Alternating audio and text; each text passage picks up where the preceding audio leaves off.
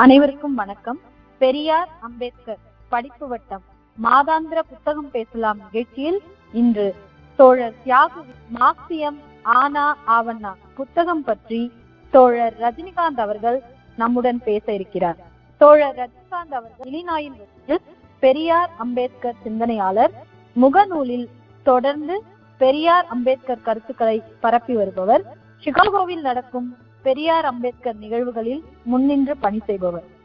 தோழர் ரஜினிகாந்த் அவர்கள் நீங்க பேச தொடங்கலாம் நன்றி தோழர். இன்னைக்கு புத்தகம் பேசலாம் நிகழ்ச்சியில நம்ம பேசுறதுல புத்தகத்தோட தலைப்பு மார்க்சியம் ஆனா ஆவனா? தோழர் தியாகு எழுதின இந்த நூல். ஆஹ், தோழர் தியாகு வந்து ஒரு மார்க்சிய இன்டெலெக்சுவல் தாய்மொழி வழி கற்றலின் அவசியம் குறித்து ஆஹ், அவசியம் கருதி தாய்மொழி ஆஹ், தாய் தமிழ் பள்ளிகளை நடத்தி வருகிறார். ஆஹ், தோழர் தியாகு பண்ண மிக முக்கியமான ஒரு பங்களிப்பு என்னன்னா கால்மார்க்ஸ் எழுதின மூலதனம் புத்தகத்தை தமிழ்ல மொழியாக்கம் செய்திருக்காரு யூஸ்வலா மார்க்சிய புத்தகங்கள்ல ஒரு சிக்கலான மொழிநடை இருக்கும். இதுல அந்த சிக்கல்லாம் எதுவும் இல்லை. ரொம்ப எளிமையான மொழிநடையில வார்த்தைகள்ல நிறைய உதாரணங்களை சொல்லி இந்த புத்தகம் எழுதப்பட்டிருக்கு.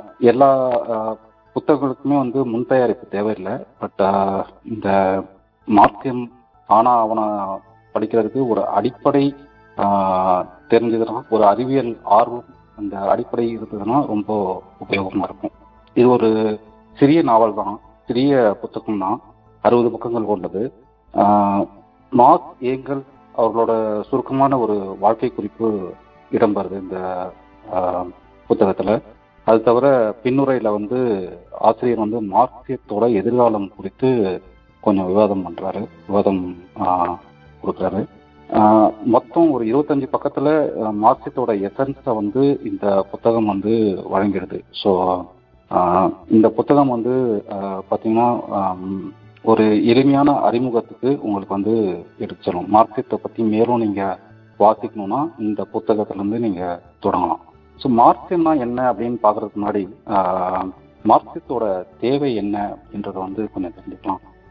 எல்லாத்துக்குமே ஒரு வரலாற்று தேவை இருக்கிறதுனால தான் வந்து அந்த இசங்கள் வந்து தோன்றுது. ஸோ மார்க்சியமும் அந்த மாதிரி ஒரு வரலாற்று தேவையை நிறைவு செய்வதற்காக தான் தோணுச்சு அந்த தத்துவம் வந்து தோன்றியது. ஸோ ஆயிரத்தி தொள்ளாயிரத்தி முப்பதுகளில் பார்த்தீங்கன்னா அமெரிக்காவில் வந்து அமெரிக்கன் ட்ரீம் அப்படின்னு ஒரு முழக்கம் வந்து ரொம்ப ஒரு பிரபலமான ஒரு பாப்புலர் முழக்கமாக இருந்தது. அந்த முழக்கத்தோட நோக்கம் அடிப்படை இதெல்லாம் என்னன்னு பார்த்தீங்கன்னா ஒரு தனி மனித முன்னேற்றம் சமூக முன்னேற்றமா பார்க்கப்பட்டது அதாவது ஒருத்தன் பிறக்கிறான் கஷ்டப்பட்டு உழைக்கிறான் படிக்கிறான் அதுக்கப்புறம் வந்து அவன் வந்து வேலைக்கு போய் இல்லை ஒரு தொழில் ஆரம்பிச்சு ஒரு பெரிய பணக்காரன் ஆயிடணும் இதை பார்த்து மற்றவங்களாம் ஒரு உந்துதல் வந்து அவங்களும் வந்து அந்த மாதிரி ஒரு சமூக முன்னேற்றத்தை அடைவாங்க. ஸோ ஒரு தனி மனித வெற்றி ஒரு தனி மனித முன்னேற்றம் ஒரு சமூக முன்னேற்றமா அப்போ பார்க்கப்படும் அதே ஆஹ், அமெரிக்கால இப்போலாம் பார்த்தீங்கன்னா சோசியலிச கருத்துக்கள்லாம் வந்து பேச ஆரம்பிச்சிருக்காங்க. கல்வி கடன் ரத்து பண்ணு அப்படின்னு சொல்றாங்க. ஸோ தனி மனித முன்னேற்றம் தான் வந்து சமூக முன்னேற்றமா பார்க்கப்பட்டது. அதே அமெரிக்கால இப்போ வந்து சோசியலிச கருத்துக்கள்லாம் பேச பண்ணிட்டாங்க உதாரணத்துக்கு மருத்துவ மருத்துவத்தை வந்து இலவசமாக்கணும். இன்சூரன்ஸ் வந்து ரொம்ப விண்ணமுற்ற அளவுக்கு அதிகமாயிடுச்சு. ஒரு கடைநிலை ஊழியர் ஒரு இன்சூரன்ஸ் கம்பெனியில் வேலை பார்க்குறவர் அவர் தனக்கான ஒரு மருத்துவ காப்பீட்டை எடுத்துக்க முடியல. இந்த மாதிரி சிக்கல்லாம் வந்து எழுந்து ஒரு சோசியலிச ஆஹ், பார்வை வந்து அந்த கருத்துக்கள்லாம் வந்து இப்போ முன்னெடுக்க தொடங்கியிருக்கு. ஸோ இப்போ அமெரிக்காவில் சோசியலிச கருத்துக்கள்லாம் பேசுகிறாங்கன்னா அதெல்லாம் வந்து மார்க்ஸுக்கு மார்க்ஸை பார்த்து பேசுகிறாங்க மார்க்சியம் வந்த பிறகுதான் இந்த கருத்துக்கள்லாம் பேசுறாங்க அப்படின்னு அவசியம் இல்லை. மார்க்கு முன்னாடியும் பின்னாடியும் சோசியலிச கருத்துக்கள் பல்வேறு காலகட்டங்களில் பேசப்பட்டிருக்கு. அவங்க எல்லாம் வந்து சோசியலிச கருத்துக்களை எப்படி பார்த்தாங்க அப்படின்னா அது ஒரு அறம் சார்ந்த விஷயமா பார்த்தாங்க. உதாரணமா வந்து அது வந்து ஒரு ஒரு ஒருத்தரோட நல்லொழுக்கம் சார்ந்த விஷயமா பார்த்தாங்க. ஒரு நல்ல முதலாளி வந்து அவரோட தொழிலாளிகளை நல்லபடியா பார்த்துக்கிறது அவங்களுக்கு நல்ல சம்பளம் கொடுக்கறது நல்ல வசதிகளை ஏற்படுத்துறது இல்லைன்னா ஒரு கூட்டுறவு பண்ணைகளை வைக்கிறது. இந்த மாதிரி வந்து சில சமயம் நினைச்சாங்க. சில சில பேர் வந்து நல்ல சொத்து சேர்த்துட்டு அதை கடைசியாக வந்து ஊருக்கே எழுதி வைக்கிறது. இந்த மாதிரி வந்து அவங்களோட பகிர்ந்து அளிக்கிறது. ஸோ இந்த மாதிரி வந்து அவங்களோட சோசியலிச கருத்துக்கள்லாம் இருந்தது. சோசியலிச செயல்முறைகள்லாம் இருந்தது. ஆனால் இது யாருமே வந்து ஒரு விஞ்ஞான பூர்வமாக அந்த சோசியலிச கருத்துக்களை வந்து அணுகலை. ஸோ மார்க்ஸ் அதை கண்டறிஞ்சார்.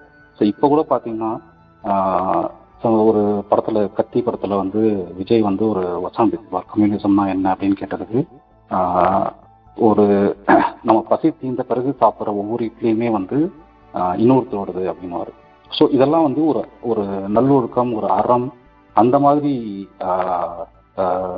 இடத்துல இருந்து தான் வருதே தவிர அது வந்து ஒரு விஞ்ஞான பூர்வமான வரல. ஆக்சுவலாக கம்யூனிசம்ன்றது வந்து போதும் ஆஹ், தனக்கு மிஞ்சி தானம் அப்படின்ற மாதிரி ஒரு தத்துவமும் எதுவுமே கிடையாது. ஸோ சோசியலிசம்னா என்ன அப்படின்றத ஒரு விஞ்ஞானபூர்வமா எப்படி மார்க்ஸ் அணுகுனாரு அப்படின்னு பார்க்கலாம். அதுக்கு மார்க்சியம்னா என்னன்னு பார்க்கலாம். ஏன்னா அதுதான் இதோட தலைப்பு இல்லையா மார்க்சியம்னா என்ன?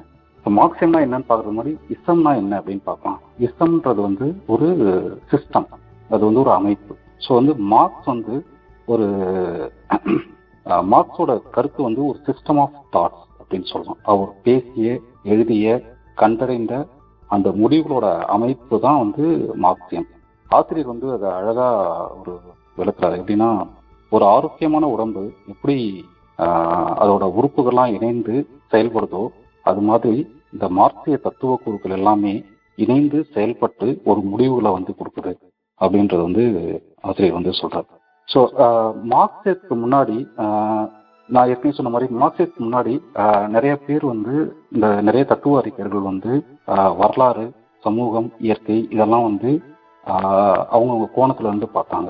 ஸோ மார்க்ஸ் வந்து இதுக்கு இடையில இருக்கிற ஒரு வளர்ச்சி விதிகளை வந்து அவர் கண்டுபிடிச்சார். அவர் பண்ண பெரிய கண்டுபிடிப்பே அதுதான்.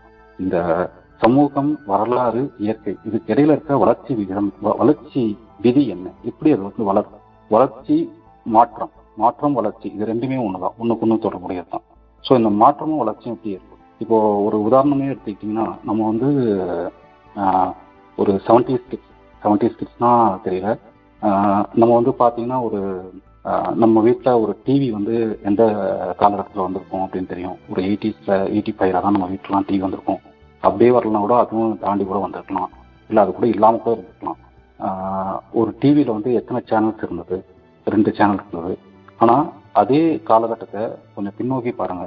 தொண்ணூற்றி தொண்ணூறுகளுக்கு அப்புறம் என்னாச்சு? ஸோ இந்தியா வந்து மாறுச்சு. வேற மாதிரி ஒரு தேசமா மாறுச்சு. ஸோ தொண்ணூறுகளுக்கு அப்புறம் ஒரு தாராளமயமாக்கல் வந்தது.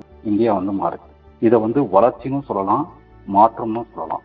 ஸோ இந்த மாற்றங்கள்லாம் எப்படி ஏற்படுது?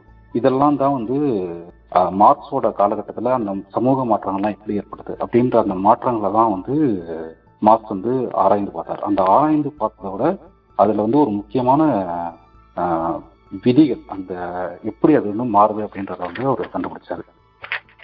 ஸோ மார்க்சியம் வந்து ஸோ ஓகே அதுக்கு முன்னாடி இன்னொன்று பார்த்துடலாம். இந்த இந்த மார்க்க்கு முன்னாடி நிறைய தத்துவ அறிஞர்கள் வந்து இதெல்லாம் பார்த்தாங்கன்னு சொன்னாங்க இல்லையா? வரலாற்று பார்வை சமூக பார்வை இயற்கை பார்வையில். ஸோ ப்ளூட்டோ சாக்ரட்டிஸ் டார்வின் இதுல முக்கியமா டார்வின் வந்து டார்வின் என்ன வந்து பரிணாம வளர்ச்சி பண்ணாரோ அதுதான் வந்து மார்க்ஸ் வந்து மார்க்சியத்துக்கு பண்ணாரு அப்படின்னு சொல்லிட்டு ஆசிரியர் வந்து குறிப்பிட்டார் அதுக்கு அதுக்கு நிகரான ஒரு விதியை தான் வந்து ஒரு உண்மையை தான் வந்து மார்க்ஸ் வந்து சமூக அறிவியல்ல வந்து ஒரு கண்டுபிடிச்சதா சொல்றாரு. இந்த தத்துவ அறிஞர்கள் பண்ணதெல்லாம் அந்த இடத்துல இருந்து தான் வந்து மார்க்ஸ் வந்து தன்னோட ஆராய்ச்சி வந்து தொடர்றாரு. ப்ளூட்டோ சாக்ரட்டிஸ் டார்வின் இவங்கெல்லாம் பண்ணது. இவங்க வரிசையில வந்து ஹெகல். ஹெகலியன் தத்துவம் தான் வந்து கடைசியா வந்து அந்த புள்ளியிலிருந்து தான் வந்து மார்க்சியம் வந்து தொடங்குதுன்னு சொல்லலாம். இது வந்து ஒரு கருத்து தான். என்னோட கருத்துன்னு கூட இருக்கலாம். இந்த புத்தகத்தை படிச்சீங்கன்னா உங்களுக்கு ஃபுல் பிக்சர் கிடைக்கும். பட் நான் பார்க்குற வரைக்கும் ஒரு ஹெகல் அந்த தத்துவத்திலிருந்து தான் மார்க்ஸ் வந்து தன்னோட ஆராய்ச்சி வந்து தொடங்குறாரு. ஹெகலோட தத்துவம் வந்து ரொம்ப முக்கியமான ஒரு தத்துவம் என்னன்னு பார்த்தீங்கன்னா மாற்றங்கள் என்றுமே மாறாதது. சேஞ்சஸ் ஆர் கான்ஸ்டன்ட் இது வந்து அவர் கண்டுபிடிச்ச மிக மிக முக்கியமான ஒரு தத்துவம். இந்த தத்துவத்துல வந்து ஹெகல்கிட்ட கேட்குறாங்க நீங்க எல்லாமே மாறிடுமா இந்த உலகத்துல? எல்லா எல்லாமே பண்பு மாற்றம் அடைச்சிருமா எல்லா இதுக்குமே வந்து குணம் மாறிடுமா? இந்த உற்பத்தி சாதனங்கள் உற்பத்தி முறைகள் இது எல்லாமே மாறுமா? அப்படின்னு கேட்டால் எல்லாமே மாறும்னு சொல்றாரு. அவர்கிட்ட கடைசியாக கேட்குறாங்க அப்போ வந்து இந்த பிரபுத்துவம் அந்த ஆட்சி இந்த மன்னராட்சி வந்து மாறிடுமா அப்படின்னு கேட்டால் அது மாறாது. அதுதான் இறுதியானது. அதுதான் வந்து இந்த வழி நடக்குது. அது வந்து மாறாது அப்படின்னு சொல்றாரு. ஆனா நீங்க பாத்தீங்கன்னா ஒரு முந்நூறு வருஷத்துக்கு முன்னாடி மன்னராட்சி தான் உலகம் ஃபுல்லா இருந்தது. இப்போ ஒரு கையளவு நாடுகளில் கூட வந்து மன்னராட்சி முறை இல்லை. அப்படியே மன்னராட்சி முறை மன்னராட்சி மாதிரியான ஒரு முறை இருந்தால் கூட அது ஒரு வகையான ஜனநாயக முறையில தான் அது இயங்கிட்டு இருக்கு. ஸோ அந்த அந்த மாற்றங்கள் என்றுமே மாறாதது அப்படின்றத கண்டுபிடிச்ச அந்த ஹெகல் அது வந்து எல்லாமே அதனால மாறும் அப்படின்றத அவரால் கண்டடைய முடியல. ஏன்னா அவர் வந்து அது எப்படி மாறுது அப்படின்றத அந்த மாற்றத்தை வந்து அவரால் கண்டுபிடிக்க முடியல. அவர் வந்து அவர் வந்து அதை கண்டுபிடிச்சு சொல்லல அப்படிங்கிற அவருக்கு இருந்த அந்த அறிவியல் வளர்ச்சியில அவர் அவ்வளவுதான் அவ்வளவு தூரம் தான் வந்து கண்டுபிடிச்சிட்டார் ஹெகல். ஸோ எகல் எகல் இந்த தத்துவத்திலிருந்து முரண்பட்டு அதாவது இந்த முழு தத்துவத்துல இல்ல இந்த உண்மையிலிருந்து மா- வேறுபட்டு முரண்பட்டு மார்க்ஸ் வந்து தன்னோட தத்துவ ஆராய்ச்சியை தொடங்குறாரு. ஸோ ஸோ மார்க்சியம் வந்து இப்போ வந்து நம்ம அவர் அந்த தத்துவ ஆராய்ச்சியில அவர் எப்படி அதை தொடங்குறாரு அதை எப்படி நம்ம கூறுகளா பிரிச்சுக்கலாம் அப்படின்றத பார்க்கலாம். மார்க்சியம் வந்து ஒரு மூணு கூறுகளா இருக்கு. மெய்யியல் மார்க்சிய மெய்யியல் மார்க்சிய பொருளியல் மார்க்சிய அரசியல். ஸோ இந்த வார்த்தைகள்லாம் கொஞ்சம் சிக்கலான வார்த்தைகள்லாம் இல்லை. ரொம்ப சிம்பிளான வார்த்தைகள்லாம். மெய்யியல் அப்படிங்கும்போது மார்க்சிய மெய்யியல்னா ஒரு பிலாசபி இந்த பிலாசபி தான் வந்து தமிழில் வந்து தத்துவம்னு சொல்லலாம். தத்துவத்தோட தத்துவம் சயின்ஸ் ஆஃப் சயின்ஸ் தான் வந்து மெய்யியல். ஆஹ் மெய் அப்படிங்கும் போது நம்மளுக்கு தெரியுது வந்து உண்மை. ஸோ உண்மையை கண்டறிதல்.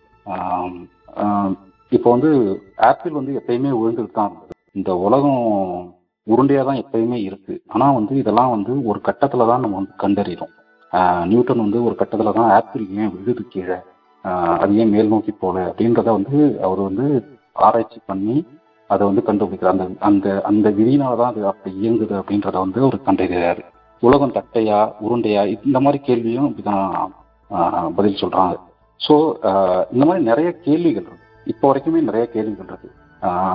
இப்போ இருக்கிற அறிவியல் வளர்ச்சியில நம்ம எல்லா கேள்விகளுக்குமே வந்து கிட்டத்தட்ட பதில் அடிச்சோம் மனுஷனோட கியூரியாசிட்டி வந்து கேள்வி கேட்டுக்கிட்டே இருக்கு. ஸோ அதில் பார்த்தீங்கன்னா ஒரு அடிப்படையான ஒரு கேள்வி இருக்கு. அதுல அது என்ன கேள்வி அப்படின்னா பொருள் முதலா கருத்து முதலா அப்படின்றது.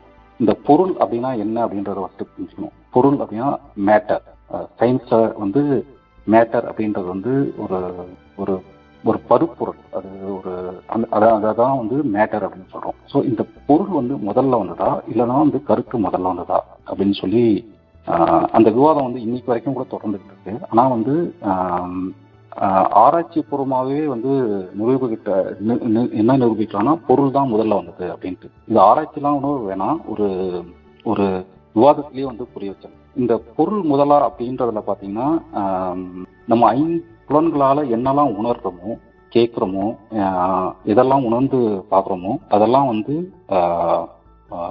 பொருள். ஸோ வந்து இப்போ கொரோனா வைரஸ்னு ஒன்று வந்து பாப்புலர் ஆகிட்டு இருக்கு கொரோனா வைரஸை நம்ம பார்க்க முடியுமா? பார்க்க முடியாது. ஆனால் பார்க்க முடியாதுன்னு நினைச்சீங்கன்னா தப்பு. மைக்ரோஸ்கோப் வழியாக பார்க்க முடியும் இல்லையா?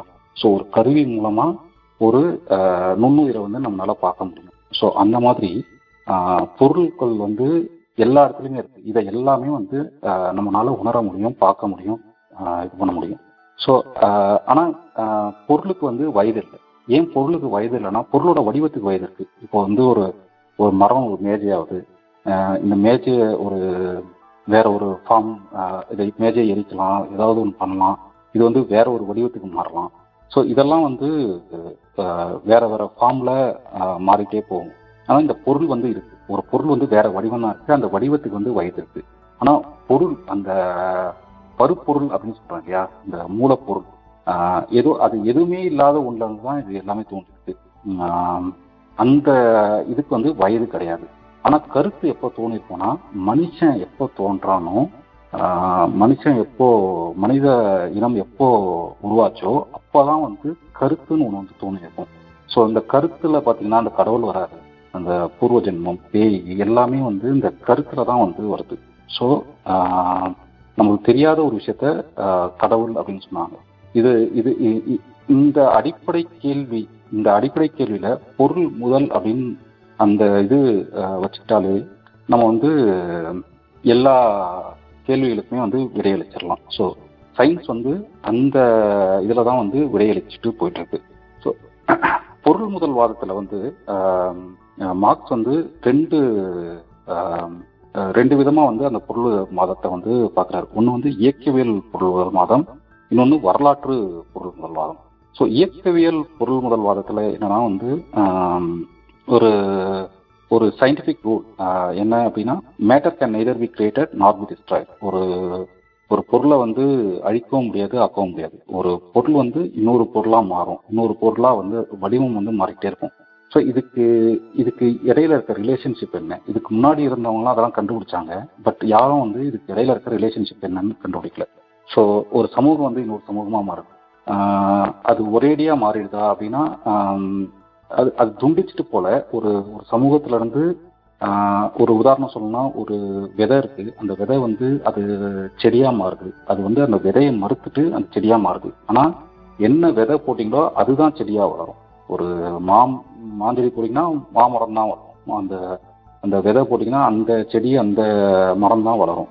ஸோ அந்த மாதிரி அந்த பண்பு வந்து அதே அது அந்த பண்பு தான் அதுக்கு வந்து கிடைக்கும். இந்த இந்த ரிலேஷன் இது வந்து இயற்கையில நடக்கிற இந்த ரிலேஷன்ஷிப் எப்படி வந்து சமூகத்துக்கு வந்து மார்க்ஸ் பொருத்தி பார்க்குறாங்கன்னா இந்த மாற்றம் ஒவ்வொரு பொருள் ஒரு ஒரு உற்பத்தி பொருள் வந்து இன்னொரு உற்பத்தி ஒரு பொருளாக மாறுறதுக்கு காரணம் ஒரு மனிதனோட உழைப்பு.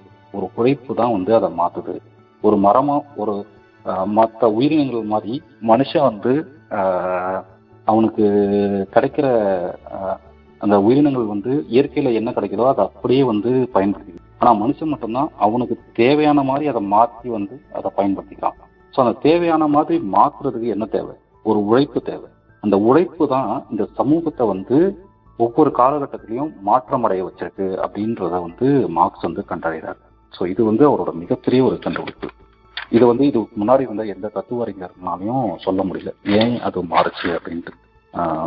ஸோ வரலாற்று பொருள் முதல்வாதம் ஸோ இதுல வந்து மார்க்ஸ் வந்து நிறைய சமூகங்களை வந்து கணக்கில் எடுத்துட்டு அது எப்படி அந்த சமூகம் வந்து ஒன்றுக்கு ஒன்று மாறிட்டே வந்தது அப்படின்னு சொல்லி பார்க்குறாரு.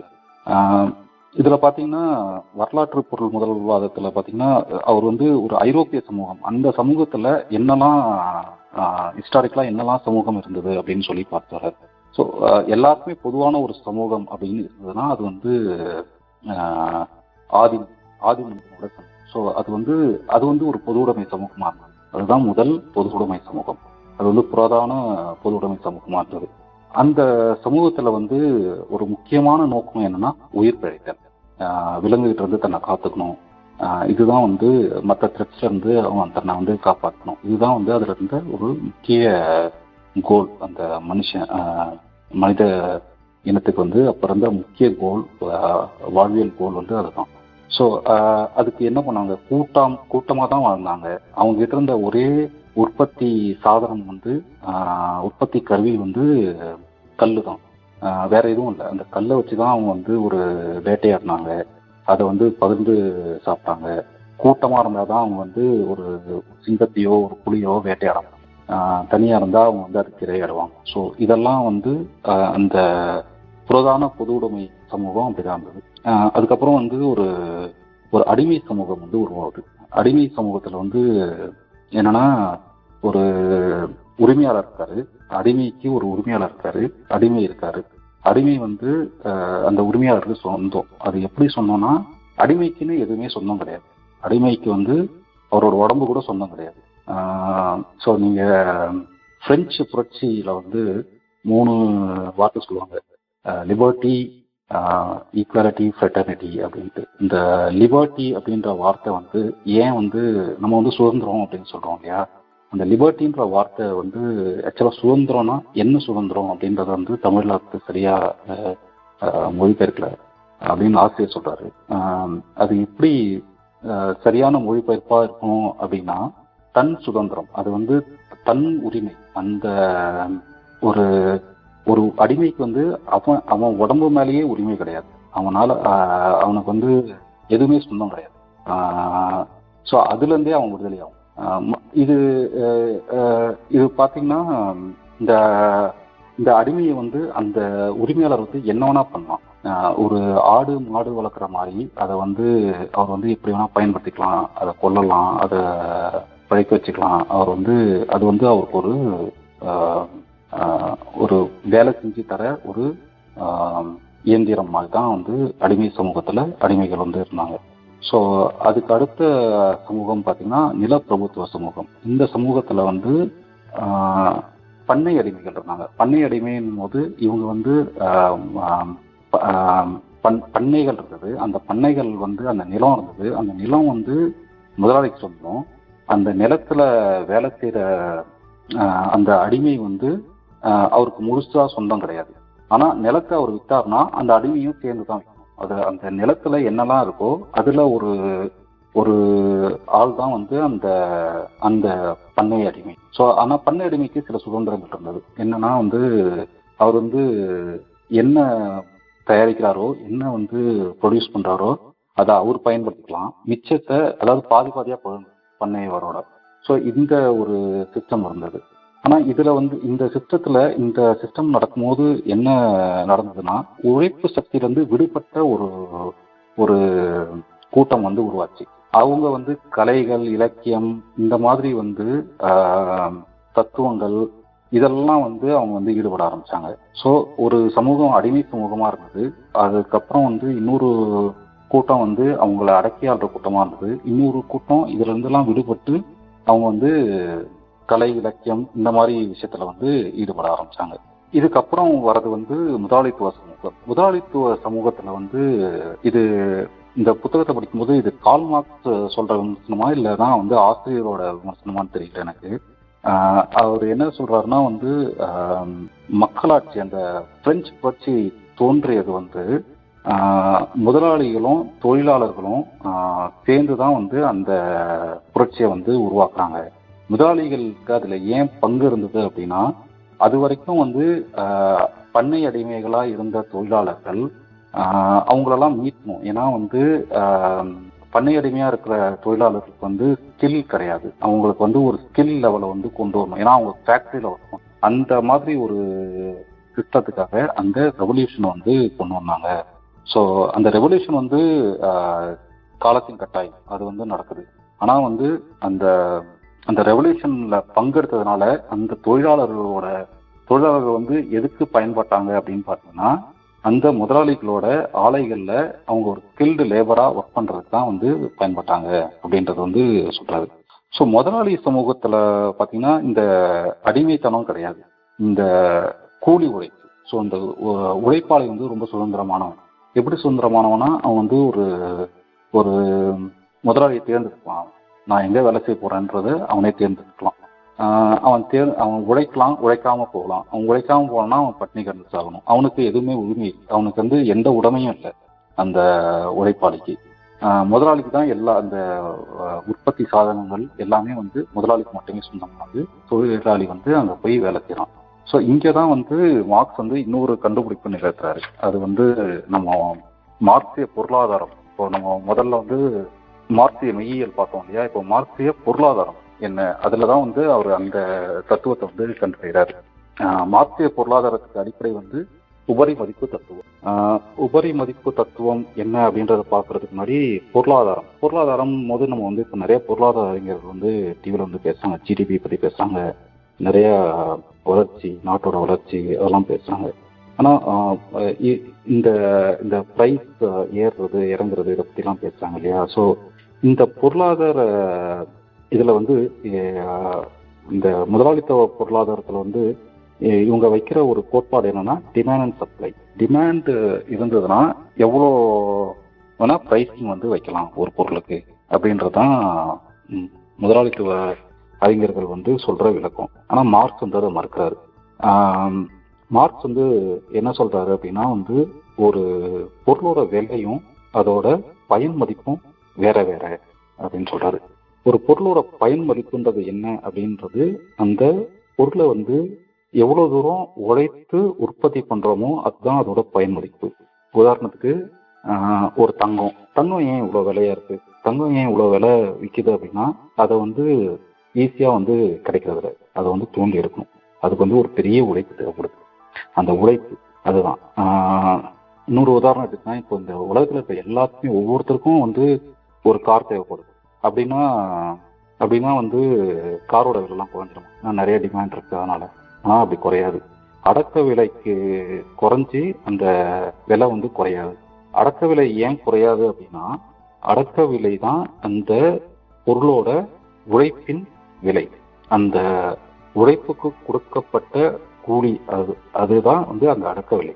ஸோ லாபம் அப்படின்றதே வந்து உபரியா தான் வந்து பெறப்படுது. அந்த லாபம்ன்றது ஒரு மேனேஜ் ஒரு இப்போ வந்து நம்ம ப்ரைஸ் அப்படிங்கும்போது வாங்குறது விற்கிறத பத்தி அந்த லாபத்தை பற்றியும் அது வந்து அது வந்து ஒரு லாபம் கிடையாது. அது வந்து ஒரு எக்ஸ்சேஞ்ச் அது ஒரு எக்ஸ்சேஞ்ச் கமாடிட்டி இப்போ வந்து நான் ஒரு பொருளை வாங்குறேன். நான் வந்து எண்பது ரூபாய்க்கு வாங்கின பொருளை நூறுரூவாக்கு விற்றனா இருபது ரூபா எனக்கு லாபம். அப்படின்னு பார்த்தா அந்த இருபது ரூபா வந்து ஒருத்தருக்கு நஷ்டம் எனக்கு லாபம். அந்த அளவில் தான் அது நிற்கிது ஒரு வியாபாரத்தில் இதுதான் நடக்கும். இந்த ட்ரேட் தான் நடக்கும்.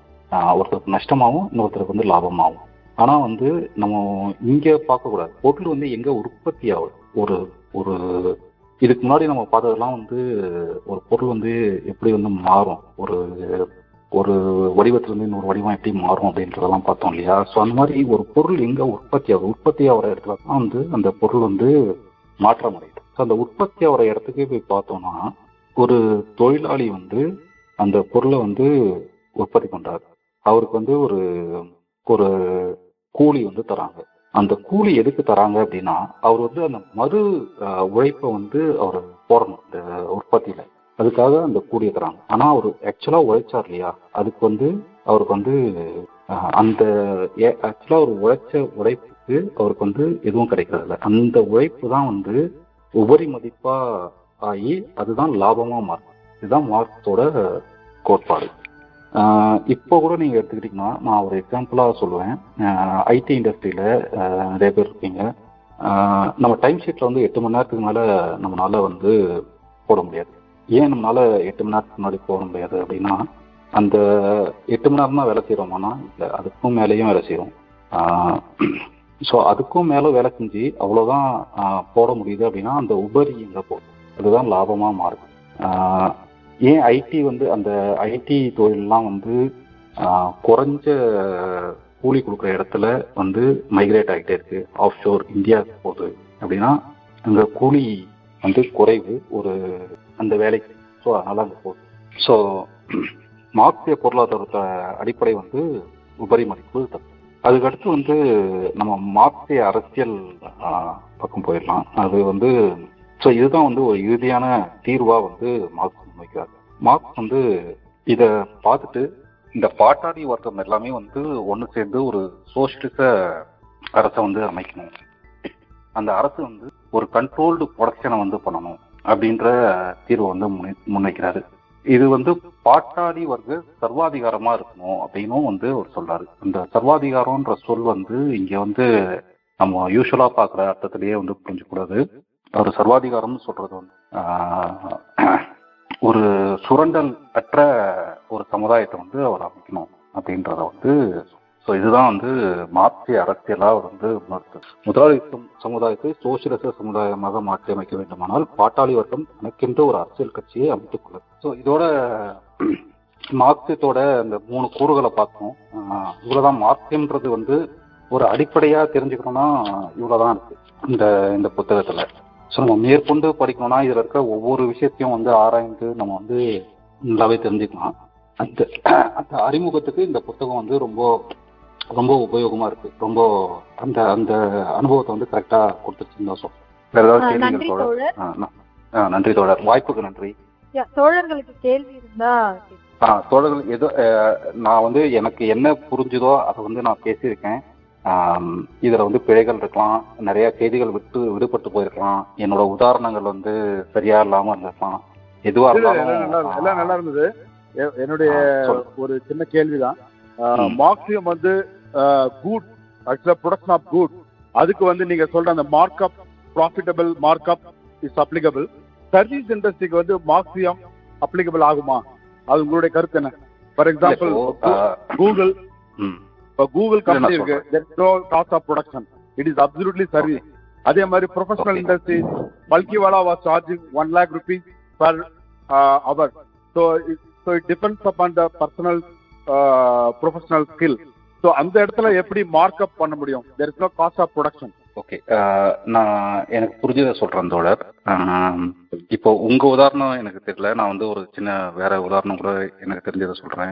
ஒரு டாக்டர் இருக்கா ஒரு மருத்துவர் இருக்காரு. ஒரு மருத்துவர்கிட்ட போகணும் நம்ம நோயை வந்து அவர் தீர்த்து வைக்கிறாரு. அவருக்கு வந்து நம்ம வந்து ஒரு சம்பளம் கொடுக்குறோம்னு வைங்களேன் இது வந்து இது வந்து ஒரு ஒரு ஒரு ஒரு மருத்துவருக்கும் ஒருத்தருக்கும் இடையில இந்த உறவு வந்து ஏற்படுது. இந்த இந்த தொழில் உறவு வந்து நடக்குது. ஆனா இதே மருத்துவர் வந்து ஒரு ஒரு வந்து ஒரு அப்போலோ மாதிரி ஒரு பெரிய இதுல வந்து ஹாஸ்பிட்டல்ல வந்து ஒர்க் பண்றாருன்னு வைங்களேன் அவர் வந்து அங்க வந்து ஒரு அங்கே அங்க வந்து ஒர்க் பண்றாரு அவர். ஸோ அவர் வந்து எத்தனை பேஷண்ட்ஸை பார்க்கணும் இது எல்லாமே வந்து அவர் முடிவு பண்ண முடியாது இல்லையா? ஸோ இங்க வந்து அவர் வந்து ஒரு அது வந்து அந்த ஒரு உற்பத்தி பண்றாரு அவர். ஒரு சேவையை வந்து உற்பத்தி பண்ணிட்டு இருக்காரு இது வந்து எல்லாத்துக்குமே பொருந்தும். இந்த இந்த மருத்துவ தொழிலுக்கு இது பொருந்தோம்னா சேவை தொழிலில் இருக்க எல்லாத்துக்குமே எப்போ வந்து அது சேவை வந்து உற்பத்தியா மாறுதோ? இப்போ உற்பத்தினா நம்ம கண்ணால பார்க்கணும்னு இல்லை. இப்போ ஐடிலேயே பார்த்தீங்கன்னா நிறைய வேலைகள் வந்து நம்ம சேவையாக தான் செய்கிறோம் எப்படின்னு பார்த்தீங்கன்னா இப்போ இங்கே இருக்கிற ஒரு ஒரு ஹோம் லோன் கொடுக்கறதுக்கு வந்து நம்ம இந்தியாவில் இருந்து அதை வந்து கொடுக்கலாமா வேணாமா அப்படின்னு அண்டர் ரைட்டர்ஸ் யாராச்சும் வந்து ஒர்க் பண்ணுவாங்க. ஸோ இது வந்து இது வந்து எப்போ ஒரு தொழிலாக மாறுதோ? இப்போ வந்து நிறைய அதை வந்து இத்தனை இத்தனை அண்டர் ரைட்டிங் பண்ணால் இவ்வளோ கூலி இவ்வளோ சம்பளம் அந்த மாதிரி வந்து மாறுதோ அது வந்து அது வந்து நிச்சயமா மார்க்சியத்துக்குள்ள வந்துடும் அந்த மாதிரி வந்தாலே. அந்த அந்த எக்ஸ்பிளாய்டேஷன் அங்க வந்துருது. அந்த எக்ஸ்பிளாய்டேஷன் அங்க வந்துருது. அந்த என்ன அஹ், எவ்வளோ வந்து அவர் வேலை செய்றாரு எவ்வளோ சம்பளம் வாங்குறாரு எவ்வளோ வந்து அந்த முதலாளி வந்து அந்த இதுல இருந்து கிடைக்குது அப்படின்றத இது பண்ணி பார்த்தா இதுல வந்து அந்த எக்ஸ்பிளாய்டேஷன் வந்து புரிஞ்சுக்க முடியும். இது வந்து நான் புரிஞ்சுக்கிட்டது. நன்றி ரஜினிகாந்த். நன்றி தோழர். ஆக்சுவலா எனக்கு நிறைய கேள்விகள் இருந்தது. இந்த புத்தகத்தை படிச்சுட்டு ஒரு கேள்வி வந்து இதை எப்படி நம்ம கலை இலக்கியம் இந்த மாதிரி வந்து கிரியேட்டிவிட்டியான ஒரு இடத்துல வந்து நம்ம எப்படி இதை பொருத்தி பார்க்க முடியும் அப்படின்றது வந்து ஒரு கேள்வி இருந்தது. இதை பற்றி நான் கொஞ்சம் ஆராய்ச்சி பண்ணி பார்த்தேன். எனக்கு இன்னும் ஒரு ஒரு புரிதலான ஒரு விளக்கம் வந்து கிடைக்கல. ஒரு கிரியேட்டிவிட்டிக்கு வந்து நீங்கள் ஒரு தொழில் மதிப்பை கொடுக்க முடியாது இல்லையா? ஆனால் நான் எப்படி அதை புரிஞ்சுக்கிறேன் அப்படின்னா இப்போ கலைக்காக படைக்கிறது எதுவும் வந்து அதை தொழிலாக பார்க்க முடியாது நம்ம. ஆனால் அதுவே வந்து ஒரு ஒரு அது ஒரு உற்பத்தியா மாறுதுன்னு ஃபார் எக்ஸாம்பிள் ஒரு பாக்ஸ் ஆஃபீஸ் ஒரு சினிமா வந்து எப்படி வந்து ஒரு தொழில் முறையில தயாரிக்கப்பட்டு வெளிவந்து அது வந்து ஒரு லாபத்தை ஈட்டுது. அந்த செயினை பார்த்தீங்கன்னா அதுல வந்து இருக்கிற உழைப்பாளி அது எப்படி உழைக்கிறாங்க அப்படின்றத வந்து இந்த மார்க்சியத்தோட நம்ம பொருத்தி பார்க்கலாம். ஆனா வந்து தனியா வந்து ஒரு ஒருத்தர் வந்து கலையை வந்து படைக்கிறாரு ஒரு கலை படைப்பை உருவாக்குறாரு ஒரு புத்தகத்தை எழுதுறாரு. இப்ப மார்க்ஸே வந்து இந்த இதுல இருந்து வெளியே இருந்ததுனால தான் இந்த தத்துவ ஆராய்ச்சிலாம் பண்ண முடியுது இப்போ இது வந்து உழைப்புன்னு சொல்ல முடியுமா? எப்படி இதெல்லாம் வந்து எனக்கு கொஞ்சம் இன்னும் கொஞ்சம் நான் படிச்சு தெரிஞ்சுக்கணும்னு நினைக்கிறேன். ஸோ ஆனா இந்த புத்தகம் வந்து ஒரு அடிப்படையை கொடுத்துருக்கு. இதுக்கு மேல இதை பத்தி படிச்சு தெரிஞ்சுக்கணும்னு நினைக்கிறேன். நல்ல- ஒரு கேள்வி தான் தோழர் சுதாகர் அவங்க இந்த கேள்வியை இது பண்ணிருக்காங்க. மண்ணுக்கேத்த மார்க்சியம் பற்றி ஆசிரியர் ஏதாவது பேசிருக்காரா புரியல தோழர். என்ன கேள்வி ஒரு? மண்ணுக்கேத்த மார்க்சியம் அதாவது நில மார்க்சிய தத்துவம் வந்து மண்ணுக்கேத்த மார்க்சியம் பத்தி ஏதாவது ஆசிரியர் ஆமா இதுல வந்து ஆசிரியர் வந்து குறிப்பா இந்த நில இந்த சமூக அமைப்பு வரலாற்று பொருளுதம் பொருள் முதல்வாதம் பத்தி பேசும்போது இந்த சமூக அமைப்புகள்லாம் இருக்கு இல்லையா? இந்த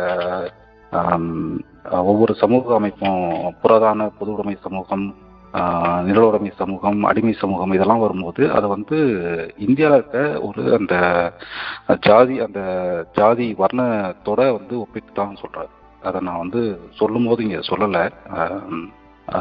பட் அது அதை வந்து குறிப்பிட்டிருக்காரு. சூத்திரர்கள் வந்து எந்த இதில் இருந்தாங்க? பஞ்சமர்கள்ன்றவங்க வந்து எந்த அடிமை சமூகத்தில் இருந்தாங்களா? அந்த மாதிரி வந்து அவர் வந்து சொல்லிட்டு வர்றாரு. ஒரு ஒன்லைனா குறிப்பிடுறாரு. நன்றி தோழர். வேற யாருக்கும் எந்த கேள்வி இல்லைன்னா இதை வச்சுக்கலாம் தோழர். ஓகே தோழர். ரொம்ப ரொம்ப நன்றி வாய்ப்புக்கு. நான் எனக்கு தெரிஞ்சதை பேசியிருக்கேன்னு நினைக்கிறேன். மேலும் ஏதாவது புத்தகங்களை வாசிக்கும் போது அதை பேசுற அளவுக்கு நான் தயார்படுத்திட்டேன்னா நிச்சயம் வந்து இந்த புத்தக பேச்சில் வந்து நான் பகிர்ந்துக்கிறேன். என்னோட கருத்துக்களை. ரொம்ப நன்றி. ரொம்ப நன்றி தோழர். இந்த புத்தகம் பேசலாம் நிகழ்ச்சியே வந்து ஒரு ஒரு முதல் படியா தான் இருக்கு. அதை பத்தி நமக்கு முதல் அறிமுகத்தை கொடுத்த பிறகு ஆர்வம் ஆர்வத்தோட நம்ம மேலும் தேடி படிச்சு நம்மளுடைய சிந்தனையை வளர்க்கும் ஒரு ஒரு களமா தான் இந்த புத்தகம் பேசலாம் நிகழ்ச்சி அமைந்திருக்கு. இதுல கண்டிப்பா இதை பத்தியான அறிமுக கருத்துக்களை சொல்லி அனைவருக்கும் இதில் ஆர்வத்தை ஏற்படுத்திய தோழர் ரஜினிகாந்த் அவர்களுக்கு மிக்க நன்றி. நன்றி.